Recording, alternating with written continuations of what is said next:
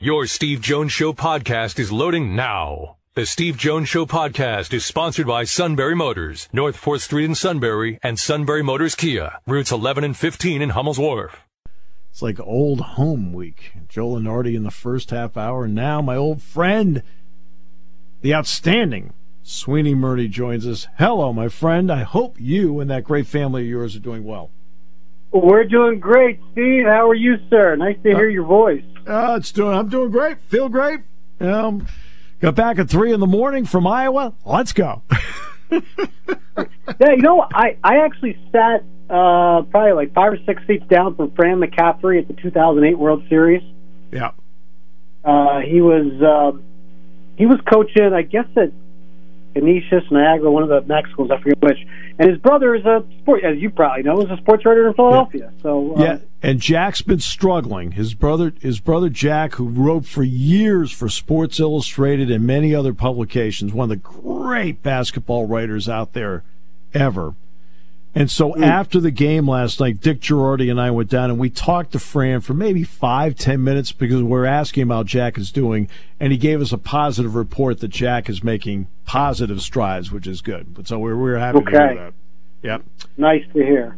All right. So now let's get. I think he was uh, coaching Siena at the time. Uh, Siena. So now, yeah, I knew it was one of them. Yep. Yep. So now let's get to one of our favorite topics, baseball. And I'm going to start with something that's right there in your own wheelhouse, and that's the Yankees. Uh, they made a lot of moves in the offseason. One move, but let's talk about the move they didn't make. You're around it every day. What do you feel were the reasons why they felt Aaron Boone should still be the right guy for this job? I, I it goes back to uh, something Brian Cashman probably said a few years ago when he talked about the idea that you know Joe Girardi was their manager for ten years, and he hopes that Aaron Boone will be their manager for ten years. Mm-hmm. Um, I don't think it had anything to do with them feeling he was not connecting with players or pushing the wrong buttons or anything like that. Uh, you know, the Yankees fell by the wayside last year for a number of reasons I, I think the thing that connects, and this is probably frustrating to fans because if you, you know, remember the Yankees of, of any generation, you you know how quickly they used to act on different things. But this is a different group altogether. You know, Brian yeah. Cashman has been the general manager for for uh, over 25 years. He and Hal Steinbrenner have a very good working relationship. Um, the trio of Hal Steinbrenner, Brian Cashman, and Aaron Boone have a good re- working relationship. They, they they communicate about what goes wrong. It, there isn't necessarily blame assigned for, hey, you did this wrong, you're fired. I'm going to get somebody else. You know, one of the things that and, and I talk to uh, uh, Yankee fans a lot who who had this thing like, well, his father did this, his father did that. You know, I asked Hal about this once, and he said that you know, first of all, a lot of times what my father did didn't work, and he mm-hmm. was publicly criticized for it. Yep. So I'm imagining there is a a wonderful psychoanalytic paper of some kind that can be written on why Hal Steinbrenner turned out the way he did when his father was George Steinbrenner. And everybody, you know, everybody wants him to be like his father, but when he was when they wanted to act that way, that wasn't the popular version of George Steinbrenner. You know, George Steinbrenner's image got rehabilitated because his team won World Series and he stopped right. firing people. That's right. You know, so yeah, that's they're in a they're in a kind of a stability right now that I think they enjoy the the you know the communication between them and they're not going to necessarily assign the blame of, of a win or a loss to one of their failings, even if they are taking into account whether where what areas they failed in. If that makes sense. No, it do, it does. Now there's the acquisition of Juan Soto um, to this team, especially with right field. Well, you know how patient Soto is. But what do you think? What do you think of that acquisition as an all-around player? You know, I, one, he's a phenomenal player, and we talk about like what his down years were. Like, like I mean, if he had 15 more down years like that, he's he's skating into the Hall of Fame. Yeah. Um, I think that the great thing that you hope to accomplish if you're the Yankees is a first inning where, okay, it doesn't have to be a two or three run homer in the first inning. Great if it is, but you're talking about between Soto and Judge, two guys who, you know, routinely go deep into the count. Mm-hmm. Um, I don't, you know, wherever you want to put Anthony Rizzo, you know, put Rizzo fourth behind them, he's going to do the same thing. You know, I think if you attack it most most nights, if you put out that same lineup most nights, you could find 20 to 25 pitches on the on, on the starter in the first inning, and just kind of start that machine rolling. You know, it, it doesn't have to be a five run first, but you can make him throw 26 pitches in the first inning, and you know maybe he's gone by the third. Right. You know, the Yankees used to have this mentality of trying to get the starter out by the fifth inning. Well, That's you know, right. those times have changed. Right. People don't care if you're not. People only want four innings out of their starters on Right. on on on some nights, on many nights, depending on who the starter is, because they can Right. go deeper into their pen and and match up well. So that philosophy of get into a hundred pitches and get them out of the ball game, you know, now like you, you kind of have to pounce a little bit if you want to do that because you know four innings and a team is generally going to be prepared to finish out a ball game if their starter only gives them four you know four good innings. Um, but the the principle is the same. You just have to kind of step up the timeline a little bit. I think a lineup that has Soto and Judge and Rizzo, if you can get them all up in the first inning, and I know you know Judge has talked about batting third, which you you probably want you know you're going to break up lefties. You're going to it's going to be Soto, Judge, Rizzo. Most I, I would think. Um, you can you can do that to a number of guys, and you know don't pitchers pitchers better. You know you have your aces who are going to who are going to have a, a one two three first or a quick first, but you know starters two three four and five on a given night. You know they they might find themselves nibbling, and if they nibble, well you know Yeah. you're going to find yourself you know with first and second and one out and Anthony Rizzo at bat, you know staring at the short porch. You know it's it's it's you know it's it's a daunting task. Now that also means, in all likelihood, Aaron Judge goes to center field with Soto playing right field. Look, I don't. We don't know if Judge is right or not after this toe injury thing, uh, and coming back from it. What does that move to center field mean to you in that regard for him? Because I mean, I think he plays a good center field when he's out there. But what are your thoughts? I think he plays a good center field, but I don't think he's. I don't think your team is at its best if he is your starting center fielder. Um, Look, there's there's a reason a couple of years ago. I mean, it didn't work out because of. Uh, I mean, you know the reasons why, but he had himself a great postseason. Was Harrison Bader? Um, he actually played very well in that postseason, but the Yankees needed a center fielder. They knew they just couldn't keep running Aaron Judge out there. Right. And Judge is fine, but if you're going to try to figure out how to win at the margins, you're going to want a better defensive center fielder than Aaron Judge, if you can get him. And I think that's always the goal. Um, I'm interested to see where Trent Grisham falls into this mix and and exactly where he plays and and how you move guys around late in the game. You don't want to give you don't want to lose an at bat from a guy from a Soto or a Judge if you can help it, but depending on the score, are you willing to risk that at bat for for a better defensive uh, outfield? Um, I think it'll depend on situations um, from game to game. Uh, but you know, if you're measuring it out, sure you can play Aaron Judge in center field if you want, but the cumulative wear and tear of covering that much ground and putting that much stress, more stress onto your body each day. Mhm. And, and listen, I know there's a lot of people who sit there and say you're standing around the outfield. You know, that's that's that's what you do in in in, in your softball league. That's what you do, you know, somewhere else. It's not what you do in the major leagues. I mean, these guys, you know, if you see what these guys look like after they've played nine innings, you'll understand that they've put an effort into it. Yep. And trying to watch Aaron Judge play center field for a hundred and something times, you know, I, I don't think you're, I don't think you're getting the best out of him that way. I don't think you're prolonging his health that way.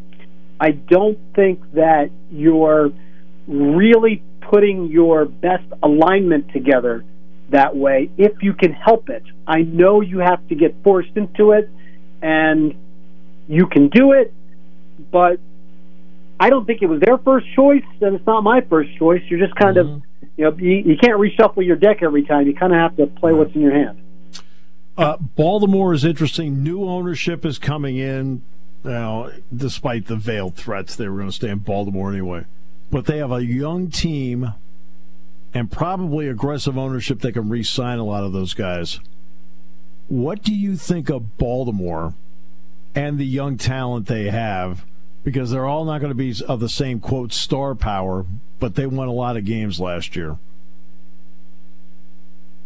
I think that I, I, I wish they had taken a bigger swing this winter um, in free agency and and and they, and, and obviously listen they got Corbin Burnes from Milwaukee so that's a big move.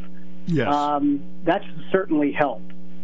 But I say that because it's really really hard to sit here and say anymore in sports hey, this team's young, watch out, their time is coming. You know, right. that time comes and goes really quickly. Yeah, they're, they're, tight windows. Seriously, Steve, two years ago, we were, weren't we saying the same thing about the Toronto Blue Jays? Yeah. And and now where are they? You know, the yep. Blue Jays are, are, are inching closer to losing players to free agency, and it's going to be like, well, what did they do? You know, there's that is, I think, the danger in looking at teams and saying, wait two more years. Mm. Man, it is so hard to have everything go right yeah. one year, let alone back to back years. And everybody thinks that you know the climb is not always straight up. You know, yeah. there is. You're right. They have a lot of young talent, but it is it is entirely possible that Baltimore struggles with some underperformance, some injuries, some slumps, things like that, and all of a mm-hmm. sudden, you you know, they go from 101 to 88, and you say, what happened? But then maybe next year they go back to 96, and um, and, and they're back on the upswing because things worked out. You know, that that's why you know that's why what Texas did last year. You know, right? Yep. They they finished it right, and you can't always count on the oh, our time is coming. Wait till next year. You know, like you know, the Brewers have been in that mode mm. for a while. You know, the the what the Phillies' runs have been the last couple of years, they've been great, but you're looking at when when you're looking at Bryce Harper in his prime. You know, you don't want to wait till next year. That's you know, exactly right. The Yankees have Aaron Judge and Gerrit Cole. You know, when they sign them for nine years and ten years, you know, you're not envisioning the best of them in years seven, eight, nine. You're envisioning the best of them in years one, two, and three. So go out and win now. Um, and, and I think that's where that's where Baltimore's mindset should be. That's where I hope it is. I'm pretty certain that's where the manager's mind is because you know he knows those kinds of things. Um, but it's going to be up to them to put you know to put that urgency on the players and um, you know, I, I don't know if that's going to take maybe some some some veteran presence during the course of the year, uh, trade deadline, that kind of thing. But but just something to, to push that a little bit and say, listen, it's well and good that you're young and you can see yourself competing for a few years, but you know, also realistically, you're in the AL East. Okay, yeah. the Yankees and Red Sox are not going to be down forever. Right. They're going to start swinging and spending like they know how soon enough. So you better win now, which is why it is in a lot of ways disappointing that Tampa Bay was never able to really do that. That Toronto hasn't done that. And if Baltimore misses this window, those windows don't last forever, Steve, especially yeah. when you're playing in that same division with Boston and uh, Boston and New York. Yeah, and I talk about windows all the time. It's it's exponentially tighter than people realize. Uh, So, I, last question is going to be about the Dodgers. We know what they did in the offseason. How fascinated are you at what the Dodgers can and can't do as they play through six months? I, I you know, I, as everybody else is. I mean, this is a show that we are, you know, no pun intended. We are, we want to watch this and see how far they go because, frankly, you know, you've seen them plenty of times win 95 and 100 games. Mm-hmm. It's only ended in the World Series once. That was in the shortened 2020 season in recent yep. times. Yep. Um, this team has put a lot into it, and listen, frankly I always believe that sports are, we, we all love the idea of everybody having a chance and, and parity or whatever you want to call it, but of course, you know, sports are at its best when when everybody's chasing a, a, kind of common thing, and maybe that goes back, you know, to like to childhood, your childhood, my childhood. We remember different dynasties, and those are you know, sports are always great when you're chasing a common uh, common enemy, so to speak. And I think the Dodgers being that right now is good for the sport, is good for baseball. Um, a lot of interest in what they're doing. You know, when when the Yankees and the Dodgers are good, and you know the Red Sox and the Cubs and everybody else, you know, sure some some people are going to roll their eyes, but you know, check the TV ratings. You know, the, people are watching when those teams are in. There's interest when those teams are in. Um, you know, when when Sports Illustrated used to be a thing, they were on the cover a lot.